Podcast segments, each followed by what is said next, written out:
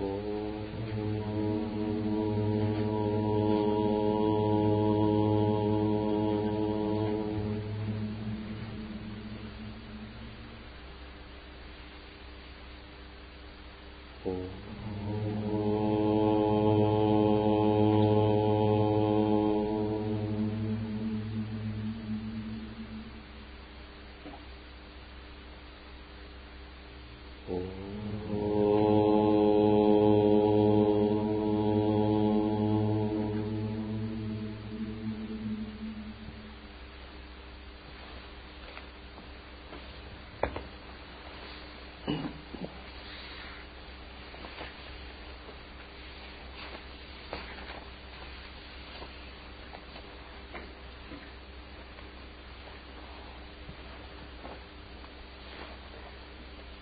Мы будем продолжать обсуждение некоторых аспектов созерцания и одновременно знакомиться с текстом Кодекс Мастера. Обычно при передаче учения существует три языка, на котором можно изъясняться практикующему. И в соответствии с этими тремя языками э, есть три способа передачи от мастера к ученику учения. Первая передача это словесная, когда просто учитель объясняет ученику природу его ума, шаг за шагом устраняя его сомнения. Обычно нужны годы, чтобы ученик наконец-то полностью прояснил свою природу и вытеснил все свои сомнения, когда речь идет о логическом объяснении – Логическое объяснение считается наихудшим.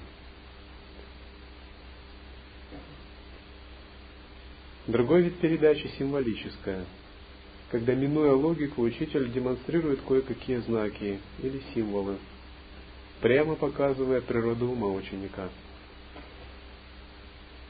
К примеру, он демонстрирует ему зеркало, давая наставление, говоря о том, что его ум подобен зеркалу, а все видимое подобно отражениям. Ему надо научиться смещать свое сознание с отражений на само зеркало. Почему я не передаю вам, а объясняю только, а рассказываю, как передача происходит?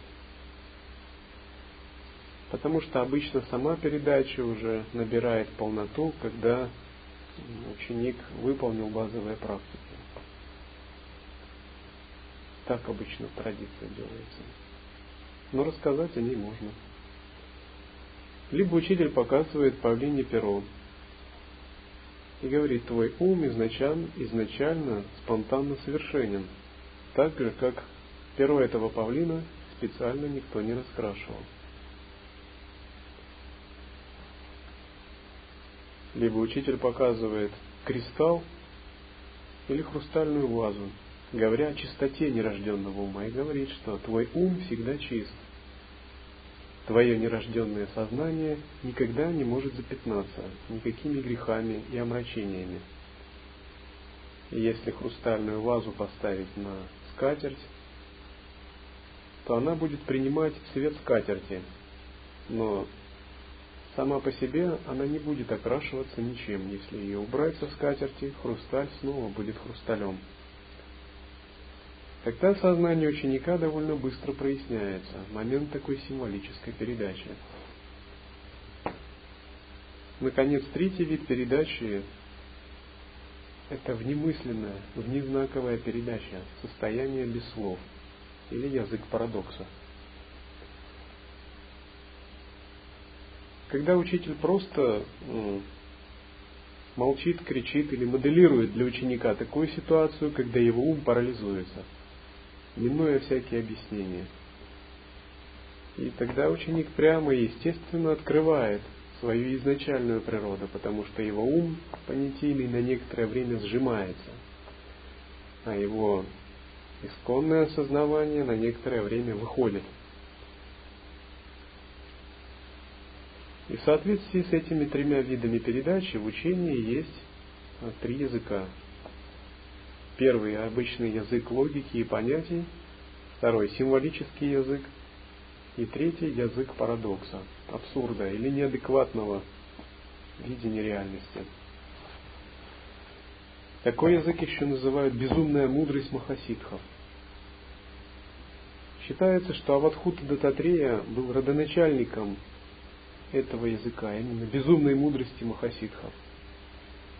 Говорят, что часто он являлся ученикам в парадоксальных образах, стараясь пробудить их сознание с тем, чтобы они освободились от такого разума. Однажды, когда Брахман решил искать Аватхуту Дататрию, зная о его выдающихся способностях и святости, один человек сказал, что он знает, где живет Дататрея, и пообещал ему устроить встречу с Дататрией. Брахман этот был из высшей касты, считал себя очень как бы приверженным религии, моральной чистоте и ведическим принципам, но у него не было просветления, и он хотел найти Дататрея, чтобы тот указал ему путь. Но человек, который пообещал его встретить, строить встречу с Дататреей, сказал, что Дататрея непрост, просто так трудно к нему подойти. Он устраивает большие испытания или проверки своим ученикам. И ты можешь обмануться. Но Брахман сказал, что он полон решимости. И когда человек привел его, он сказал, вон Дататрея.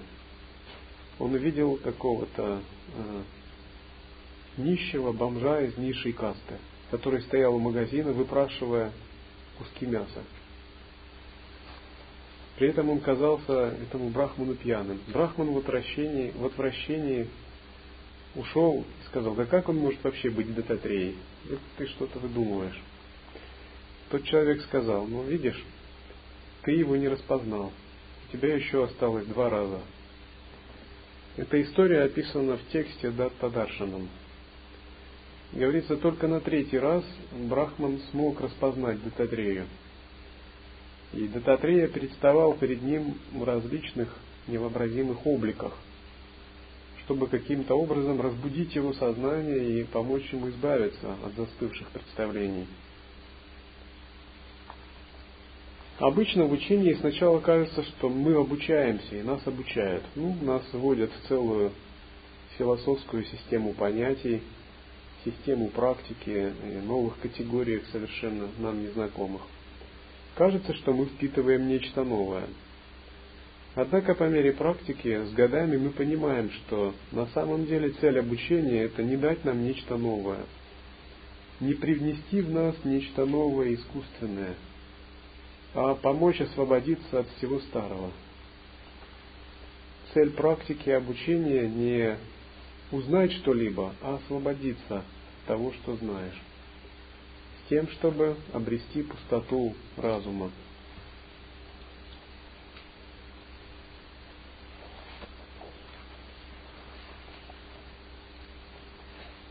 Язык логических понятий оперирует очень четкими терминами. Эти термины выверены. Символический язык называется Сантхьябхашья.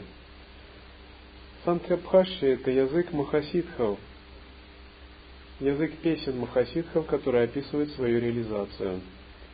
Говорят, что он наполовину бенгали, наполовину санскрит, или неправильный санскрит. Но в общем, Санхьябхаши – это сумеречный язык поэзии, который махасидхи используют, описывая духовный путь.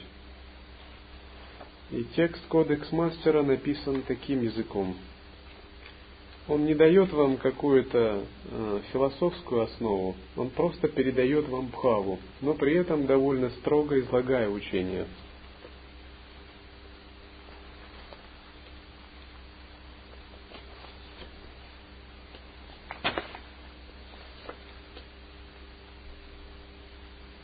Смысл жизни человека пути.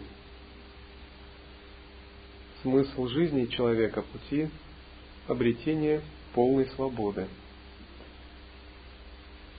Обретение полной свободы означает покинуть сны разума и воссоединиться с беспредельным.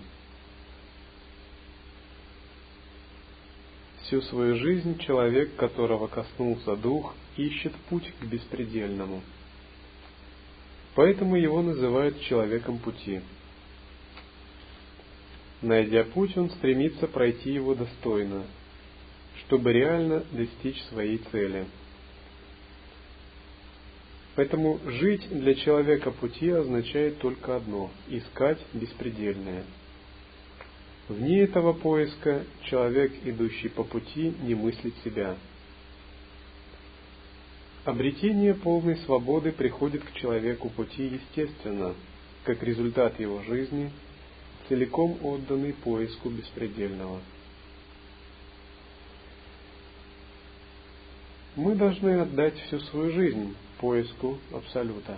Это не то, что мы за месяц быстренько попрактикуем и достигнем.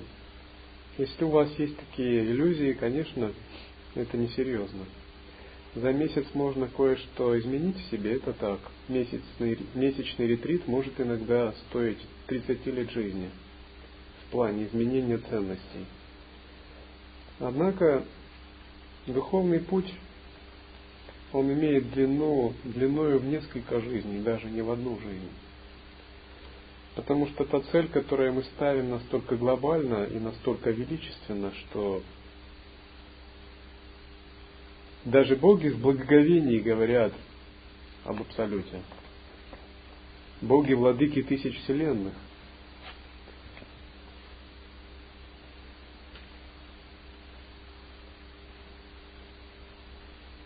Из всех грезящих существ только жизнь человека пути имеет личный смысл. Поскольку личный смысл жизни его как человека согласовывается со смыслом беспредельного. Смысл жизни грезящего существа целиком определяет его грезы. А это значит, что личного смысла жизни у грезящего существа нет – это так, поскольку грезами управляют могущественные силы, покровители. Могущественные силы имеют свои непостижимые цели. Эти цели исходят из их ролей в играх беспредельного. Цели игр могущественных существ настолько глубоки и глобальны, что они никогда не берут в расчет незначительные цели человека, видящего сны разума. Говорят, что когда мы стремимся к освобождению, нам надо преодолеть кое-что. Преодолеть три ловушки четырех врагов и три типа кармической обусловленности. Что такое три типа кармической обусловленности? Первый тип – это наша собственная карма, накопленная как самскары и васаны, в прошлое впечатление. Это груз наших впечатлений в потоке сознания, накопленный из прошлого. Ну, допустим, вы медитируете, а у вас возникает э, чувство привязанности в анахата чакре или сексуальное желание. И вместо медитации вы начинаете фантазировать на эти темы, утрачивая тему медитации. Это означает, начинают вырабатываться самскары. И если силой медитации вы очищаете себя от самскар и побеждаете их, то вы делаете скачок и рывок, освобождаетесь от них. Так обычно происходит очищение сознания на пути медитации. Другой тип обусловленности – это коллективное кармическое видение – мы живем во Вселенной, которая создана кармическим видением миллиардов человеческих существ. Ну, используя термин психологии, можно назвать его коллективное бессознательное. Это такие глубинные потоки тонких карм на уровне тонкого тела, которые йогин также должен преодолеть. Наконец, есть еще более тонкие кармы. Они связаны не с его личностными кармами и не с кармами всего человечества. Это кармы первоосновы Вселенной. Они связаны с могущественными существами, богами, творцами Вселенной. Можно сказать, это самые тонкие аспекты творческого сознания самого человека. В Адвайте нет богов вне нашего сознания. Когда мы говорим о могущественных силах, богах и прочих существах, подразумевается, что это творческие энергии нашего собственного «я», о которых мы не подозревали ранее. Внутри нашего тела есть энергетические каналы. В каналах есть точки, где пребывают божества. Божества – это творческие энергии, которые наполняют наше тело. В зависимости от культурной обусловленности они могут видеться как имеющие конкретную форму. Но на самом деле их форма может быть любой. Это просто тонкие творческие энергии. Их называют еще боги-хранители или боги-защитники, внутренние божества. Именно эти творческие энергии управляют судьбой человека. Еще до того, как человек родился, они уже отмерили им, сколько ему жить какова будет его судьба, что он будет делать, каковы будут его наклонности. По сути, именно эти творческие энергии управляют его жизнью, а сам человек этим не управляет, пока он не развит. И чтобы освободиться от диктата этих м, тонких энергий и превзойти их, он должен развить свою волю и силу своей ясности, чтобы поменять свою судьбу. Он должен убедить эти творческие энергии в том, что он уже сам самостоятельно может эволюционировать. Это подобно тому, как ребенок, опекаемый родителями, должен доказать им свое право на самостоятельность, должен научить их уважать свой выбор. Вот так. И это возможно только, когда сознание человека утончится настолько, что он сравняется с этими творческими энергиями.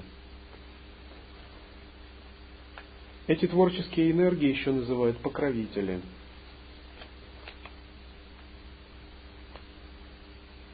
Обычно цели покровителей или могущественных сил, управляющих этой Вселенной, очень велики. И человеческое сознание для них очень незначительное. К примеру, когда происходят войны, за войнами стоят гневные божества – с точки зрения недвойственности, войны – это игры гневных божеств. Гневные божества проявляют свою энергию, игру своей шахте. Люди являются пешками в, этих, в этой игре. Только когда личный смысл жизни грезящего человека входит в резонанс с беспредельным Грезы и цели могущественных существ их направляющих теряют силу.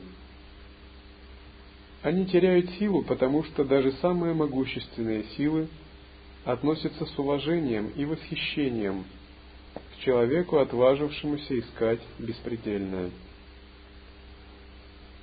Чем тверже и искреннее дух человека пути, тем дружелюбнее к нему относятся могущественные силы – а некоторые даже становятся его слугами, поклонниками или покровителями. Сначала они устраивают ряд великих испытаний и проверок. Если человек пути проходит их успешно, и их гордость удовлетворена, они безоговорочно признают величие его личной цели – потому что ничто не может превзойти по величию цель того, кто решил искать полную свободу, искать беспредельное. Если вы читаете жизнеописание великих святых, вы можете слышать, как они встречались с такими могущественными силами и постепенно усмиряли их. На самом деле, мастера говорят, что могущественные силы не есть нечто внешнее. Они являются игрой энергии нашего ума. И видеть их как внешние силы есть заблуждение, особенно с точки зрения Адвайты. Тем не менее, эти могущественные силы существуют в потоке нашего сознания, и они более развиты, чем наше нынешнее сознание – и когда йогин начинает входить в глубокие потоки своего ума, он встречается с этими могущественными силами. Он их может преодолеть только тогда, когда его ум непрестанно устремлен в недвойственность. Их может усмирить только недвойственность. Это означает, что дух ученика должен быть закален тем, чтобы стремиться к недвойственности и не подпасть под влияние тонких аспектов своего сознания. Также говорят, что йогина на пути подстерегают четыре врага. Что это за враги? Их еще называют марами. Эти враги, враги таковы. Первый мара клеш. Клеш – это омраченное состояние ума. Мараклеш означает мирские желания, привязанность, цепляние за личные цели, заставляющие чувствовать человека мелким, эгоистичное себялюбие, жалость к себе, цепляние за, за все то, что мило и дорого омраченному сознанию, тенденция увековечивать себя в чем-то, за материальные вещи партнера, семью, род, клан, страну, нацию. Все это мара привязанностей. Почему привязанности пагубны? Потому что они сковывают сознание на духовном пути, оставляя его в том статусе, в котором оно находится. Когда мы ступаем, ступаем на духовный путь, то однажды нам надо решить, чего мы хотим в жизни – или продолжать привязанность, или идти по пути дальше. Для того, чтобы отсечь привязанность, рекомендуется размышлять над непостоянством и ее оборотной стороной вечностью. К примеру, если мы размышляем над вечностью, можно подумать так. Где будут здесь все сидящие через сто лет? Где будут их все заботы и важные дела? Трудно сказать. Кто-то, может, будет на небесах, Богом, божеством страсти. Кто-то будет просветленным существом, кто-то войдет в утробу, может быть человека, может быть даже не человека. Все разойдутся по разным мирам. Это абсолютный факт, не надо быть э, даже практикующим, чтобы это понять. Где все это будет через 300 лет или через 500 лет? Через 5 миллиардов лет даже воспоминаний, даже костей не останется от этого тела. Каждый будет парить в своей сфере. Кто-то в материальной, кто-то в более тонкой и духовной.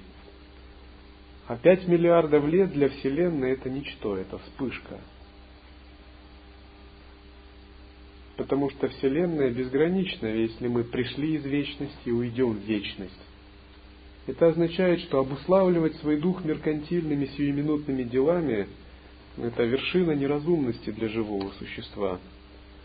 Но из-за привязанности эта вершина неразумности не видится. Поэтому первый враг – это привязанность.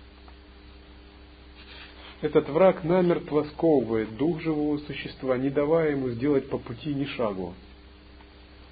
И если йогин не сумеет этого врага одолеть, до конца жизни он не сможет продвигаться. Он будет подобным той корове, которая всегда ходит только на привязи. Даже если он стремится идти по духовному пути. Преодолеть привязанности предполагает отрешиться в душе от всего, что связывает сознание – даже если вы не становитесь монахом или отшельником, тем не менее, если вы делаете это внутри, просто не привязанно, живя в том месте, где вы есть, вы освобождаете свое сознание. Привязанности к грубым вещам преодолеть легко. Но есть также привязанности к тонким вещам, к примеру, к духовным опытам – привязанности к каким-то внутренним данным. Ну, допустим, вы ведете дневник, описывая свои возвышенные переживания, это тоже тонкая привязанность к концептуальному мышлению. это попытка эго увековечить себя в чем-либо. Не во внешнем, так в словах. Тонкие привязанности труднее отсечь. Но когда йогин вступает на путь, он должен быть готов оставить все надежды и страхи и любые привязанности с тем, чтобы освободить свое сознание. Другой враг, который его подстерегает, э, Мара Скандх. И мы переходим к этому Маре. Мара Скандх означает привязанность к своим составляющим, оболочкам, к телу, уму, чувствам, эго,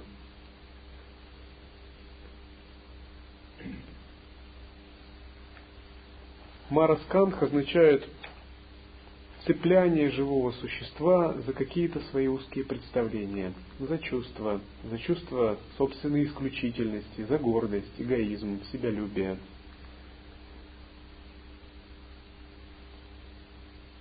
Когда мы цепляемся за свои сканхи, это означает, мы закрыты для трансформации. И если не победить этого врага, духовный путь также не может дальше развиваться. Когда йогин проходит этих двух врагов, к нему приходит третий враг, он более могущественен. Его называют Мара, сын небожителя. Это сын небожителя означает Бог, божество – это творческие способности и божественные силы, которые проявляются в результате практики. Мара сын небожителя означает, что у йогина открываются сверхспособности, духовное видение, воспоминания прошлых жизней, творческие гениальные способности в чем-либо, таланты, возможность желания заработать много, покорять умы других, производить впечатление – это все таланты, которые развиваются в результате духовной практики. Святые рекомендуют бежать от сверхъестественных сил, сил как от чумы, до достижения реализации. Говоря, что если ты увлекаешься сверхъестественными силами до достижения реализации, это будет серьезным препятствием на духовном пути. Человек, который терпит поражение от Мары, сына небожителя, так и остается обычным существом, до конца жизни не понявшим, для чего же ему эти силы и что с ними делать. Он просто играет с ними, не понимая ни цели их, ни смысла. Мара, сын небожителя, гораздо более изощрен и тонок, поэтому превзойти его необычайно трудно –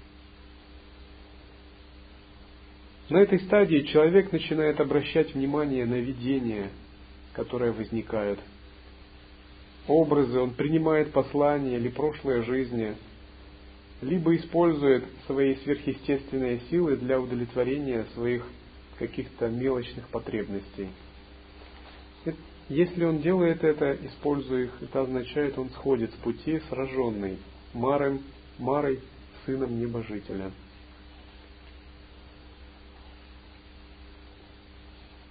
Наконец, четвертый враг – это старость и смерть. Их победить может только йогин, который всю свою жизнь оттачивал свой дух так, чтобы не потерять осознанность при перерождении. Этот враг наиболее трудно преодолим, потому что он приходит неумолимо, не оставляя живому существу шансов, если он не закалил свой дух – Однако святые – это те, кто достиг бессмертия. Это означает, что при жизни они сумели превзойти этого врага. Некоторые из них стали бессмертными, как сознание. Некоторые стали бессмертными, как сознание и как иллюзорное тело. А некоторые полностью реализовали три тела. Стали бессмертными, как сознание, как иллюзорное тело и как проявленное радужное тело. Обычно мы говорим, что конечная цель лая-йоги – это достижение трех просветленных тел. Тело мудрости, тело проявленных энергий, тело божественных энергий и тело проявления. Тибетский аналог их – Дхармакая, Самхугакая, Нирманакая. Санскритский э, – Шутхадеха, Пранавадеха и Джнянадеха. Реализовать три просветленных тела означает реализовать полноту свободы сознания, стать бессмертным на различных уровнях.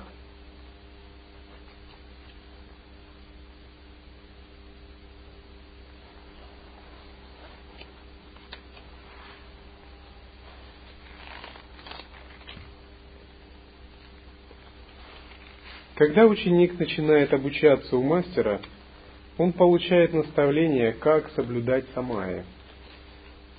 Самая – это принцип священной связи.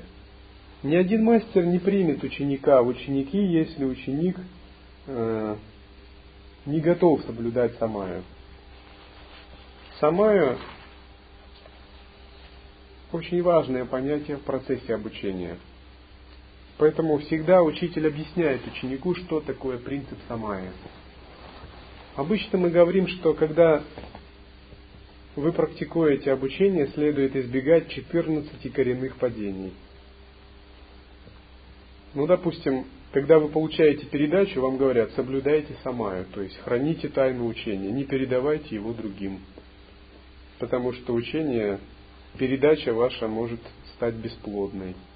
Умы других людей могут вмешаться в вашу практику не передавайте тем, кто не имел посвящения. Это пример соблюдения самая. Самая это многомерное понятие. Его можно перевести как священное отношение к учению, к учителю, к кругу спутников, как чистое видение. Можно перевести как тайну в отношении того, чего нужно соблюдать. Но всегда ученики получают такое наставление. Соблюдайте самаю, как сокровище своего сердца. А если она по каким-то причинам нарушилась, вовремя ее очищайте.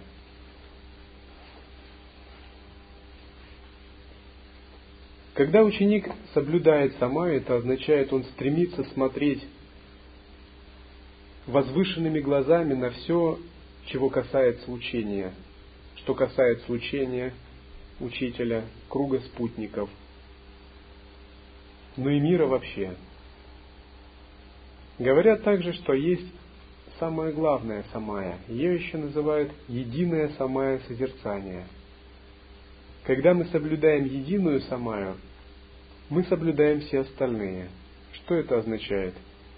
Высшая самая – просто пребывать в природе реальности как таковой. Не заботьтесь о других правилах. Если мы правильно пребываем, то все остальные мелкие правила и самаи соблюдаются также. Однако пока мы не раскрыли природу ума и не можем пребывать в природе реальности, разумеется, нам нужны определенные принципы самая.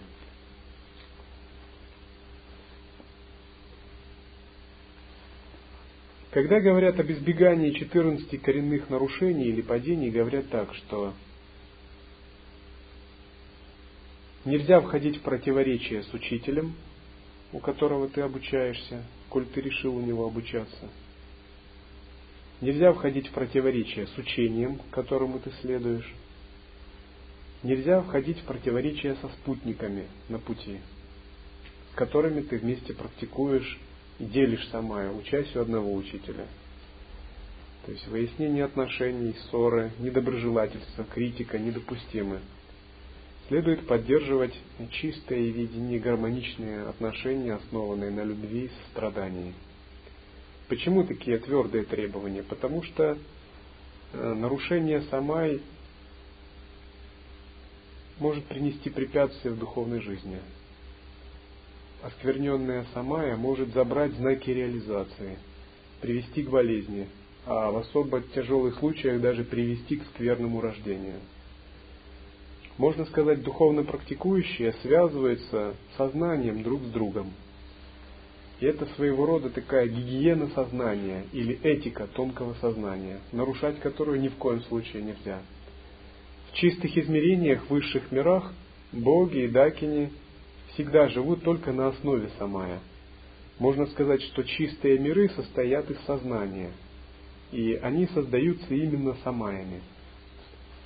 Когда же человек рвет эту священную связь, он получает разные препятствия. его учитель начинает их тоже чувствовать или болеть. Его спутники тоже начинают получать нестабильность. Поэтому принцип самая блюдется всегда очень строго, особенно в учении тантризма. Другие принципы касаются сохранения учения в тайне. Учение следует хранить в тайне не потому, что в нем есть что-то предосудительное или запретное, а потому что это нечто очень сокровенное, интимное, которое обычно не выставляют на показ, потому что оно связано с тонкими аспектами сознания, или если его раскрывать неподготовленному человеку, может произойти некорректное вмешательство – и тогда тот, кто практикует, может потерять знаки реализации. К примеру, обычно говорится, что если человек э, открывает неправильное учение неподготовленному человеку, и его самайная связь каким-то образом оскверняется, он может видеть сны, где он идет э, вниз, опускаясь в какое-то темное место, темный подвал, к примеру.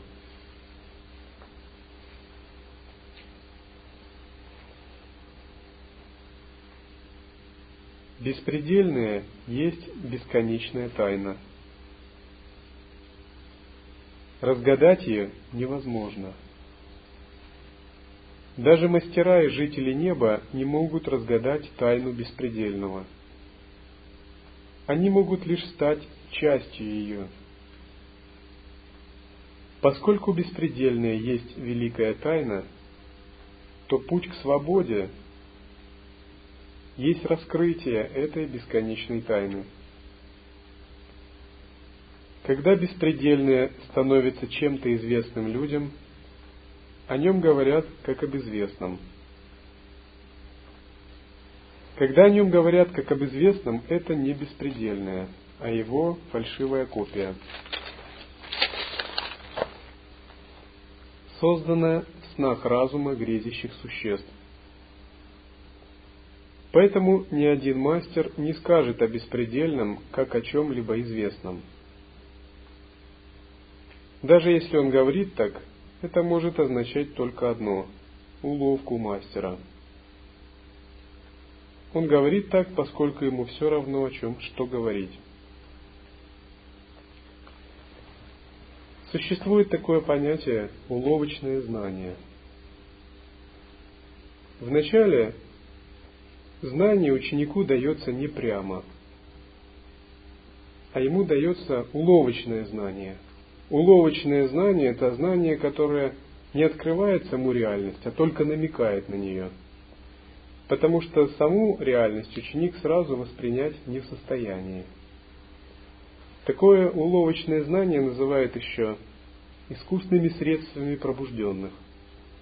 Есть такая буддийская сутра, которая описывает парамиту уловочного знания.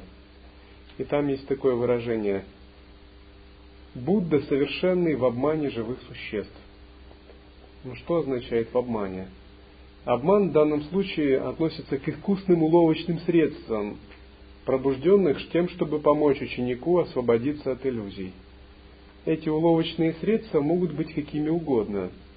Поскольку живое существо сразу истину в абсолютном смысле не в состоянии воспринять, эта истина преподается как нечто близкое или нечто знакомое.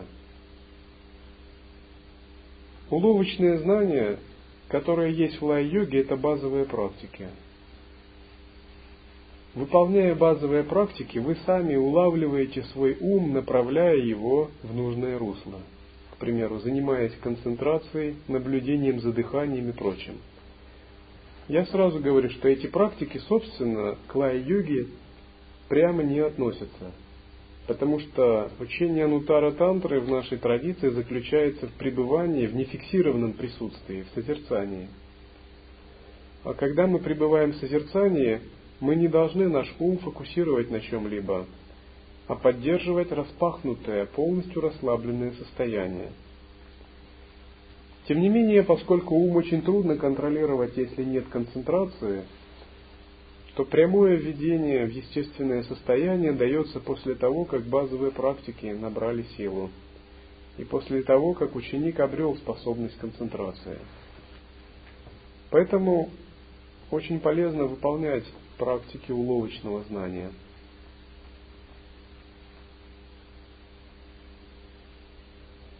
Идя по пути к свободе, ученик привыкает к тому, что вся его жизнь наполняется невыразимой тайной.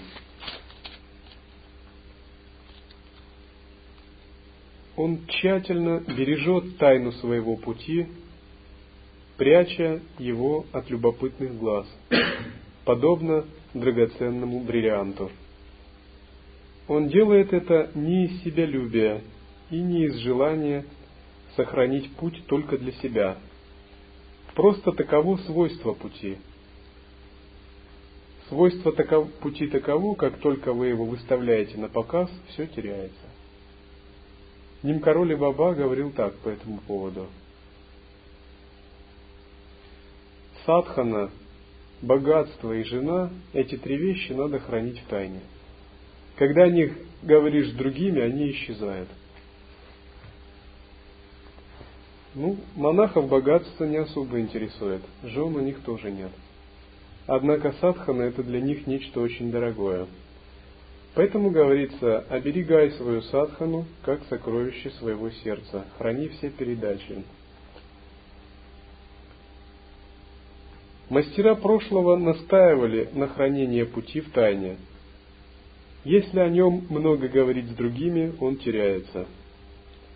Мастер хранит свой путь в тайне как сокровище не потому, что ему есть что прятать, а потому что таково свойство беспредельного – и с этим ничего поделать нельзя. С тех пор, как дух коснулся ученика, вся его жизнь становится загадкой для мира грезящих существ. В снах разума существам кажется, что можно сделать известным все на свете. Поэтому, когда они слышат о тайне, они пытаются сразу сделать ее частью известного – нацепив на нее свои ярлыки своих грез. Сделав это, они удовлетворяются. Однако этим они только закрываются от тайны, окутав себя грезами. И только человек пути смеется, поскольку он знает, что выдать себя за что-то известное есть величайшая шутка, игра беспредельного. Само же беспредельное остается в тайне – Беспредельное вуалирует себя, выдавая себя за привычное, чтобы сны разума грезящих существ не прерывались, и они могли быть заняты своими делами. С точки зрения чистого видения весь мир является священным, таинственным, запредельным – и привычка к чистому видению в тантре означает менять постепенно свое обыденное восприятие мира на сакральное, священное.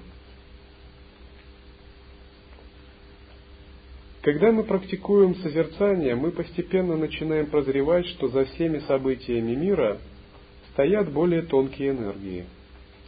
Эти энергии очень творческие, они превосходят обычное человеческое восприятие – их еще называют правящие божества. И углубление созерцания обязательно открывает видение таких тонких энергий. Сам, сами по себе тонкие энергии нас не интересуют. Просто это происходит как естественный результат углубления созерцания. Мы начинаем видеть, что за каждым днем недели, месяцем, секундой, годом – каждой отрас, отраслью даже мирского научного знания, каждой наукой, ремеслом или искусством стоят творческие энергии, божества. И эти божества контролируют полностью эту область, в которой они проявляются. Постепенно мы начинаем понимать и уважительно относиться к любым областям жизни, зная, что за ними стоят тонкие творческие энергии – Тогда у нас появляется восприятие мира как сакрального, как священного. Когда же созерцание углубляется, мы видим пустотную основу всех божеств. Мы видим, что даже эти творческие энергии сами по себе иллюзия. Они проистекают из чего-то большего, они сами по себе не существуют. Тогда мы обнаруживаем, что мир не только э, священен и сакрален, а мир абсолютен. Мир абсолютно совершенен в каждом своем проявлении –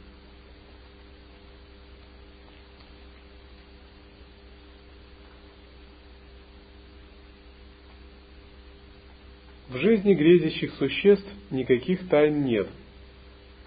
По крайней мере, им так кажется. Тем не менее, сами они и их жизнь есть величественная, потрясающая тайна, скрывающая себя от них. Жизнь человека пути становится сплошной тайной и в первую очередь для него самого – Поэтому, желая ученику показать путь, мастер говорит, на все твои вопросы ответов не будет. Потому что ответы приходят из прошлого знания, а прошлое и будущее есть сны разума. Кажется, что учитель дает интеллектуальное объяснение на разные вопросы. Но это не так. Интеллектуальное объяснение всего лишь уловка – Потому что мастер не пребывает на интеллектуальном уровне. Он использует интеллектуальные изъяснения для того, чтобы подвести сознание ученика за пределы концепции. Именно смещение фокуса сознания и углубление статуса осознанности является целью интеллектуального обучения. Интеллектуальное обучение само по себе не важно, потому что мастера считают свои слова лепетом безумца или песнями из сновидений. Даже если эти слова выглядят логично и имеют строгую философскую структурированность, тем не менее с, ним нет, с ними нет отождествления. Они являются зацепкой, чтобы указать на, инту, на интуитивное сознание за пределами логики – Поэтому даже когда возникают какие-либо вопросы, на них можно логически ответить, однако это не решит проблемы. Самый главный ответ заключается в чем? Учитель говорит, тебе нужно просто сменить уровень осознанности.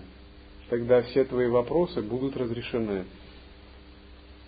Тебе достаточно посмотреть на вопрос или на интеллектуальную проблему – глазами ясности естественного состояния.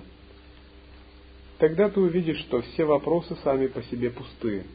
Пребывание в этой ясности отвечает на все твои вопросы.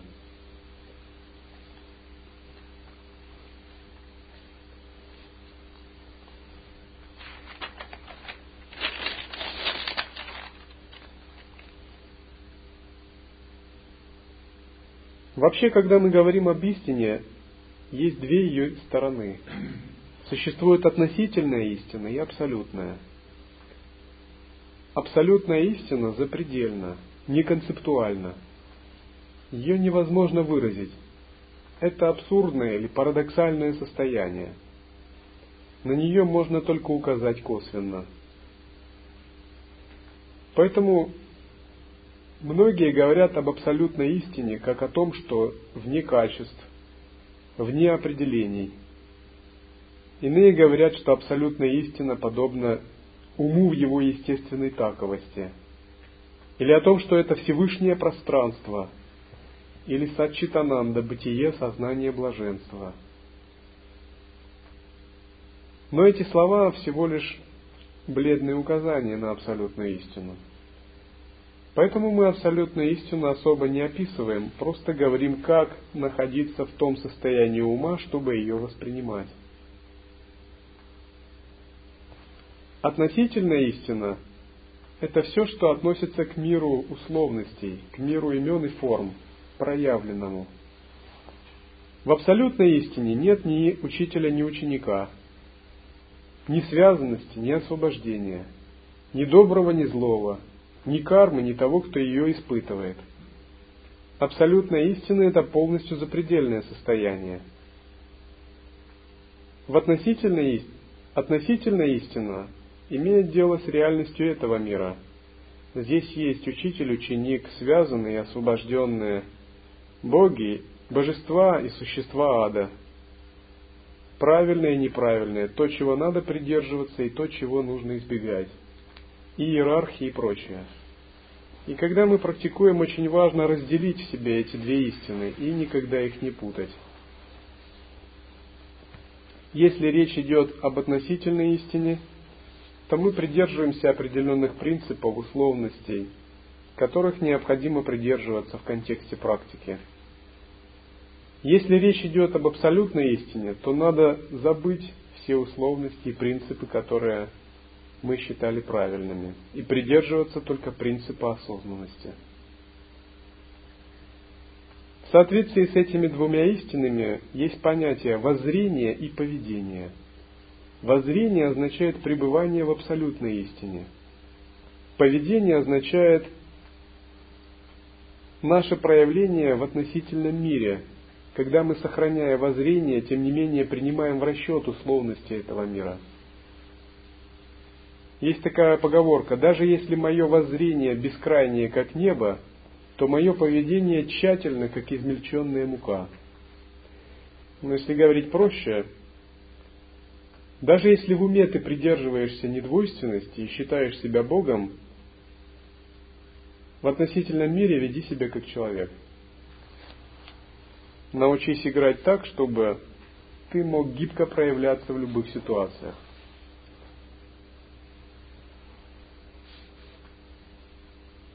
Есть еще такая поговорка, которая говорит, что мы восходим с помощью поведения и не сходим с помощью воззрения.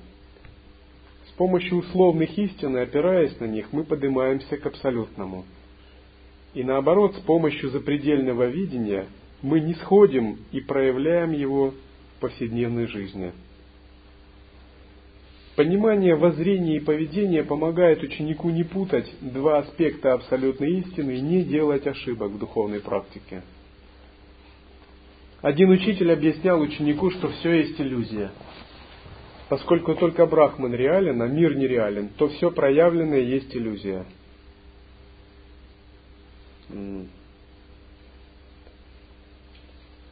Через некоторое время ученик услышал о том, что все есть иллюзия, и только Брахман реален, решил тогда, зачем мне следовать егическим принципам. Он решил оставить свою духовную практику и свои йогические принципы. И объяснил другим, коль учитель сказал, что все есть иллюзия, и нет ни субъекта, ни объекта, то все йогические принципы тоже иллюзия – и другие существа, и все остальное это уже иллюзия, поскольку все абсолютно.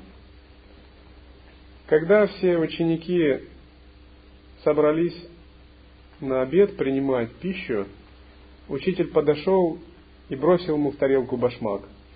Сказал, все есть иллюзия. Какая разница? Ешь, ешь башмак. Ученик сказал, я не могу есть башмак. Он сказал, если все в природе ума одинаково и абсолютно, какая для тебя разница? Ты же оставил садхану. Почему же ты не можешь есть башмака? Мы не должны путать абсолютную реальность и относительную.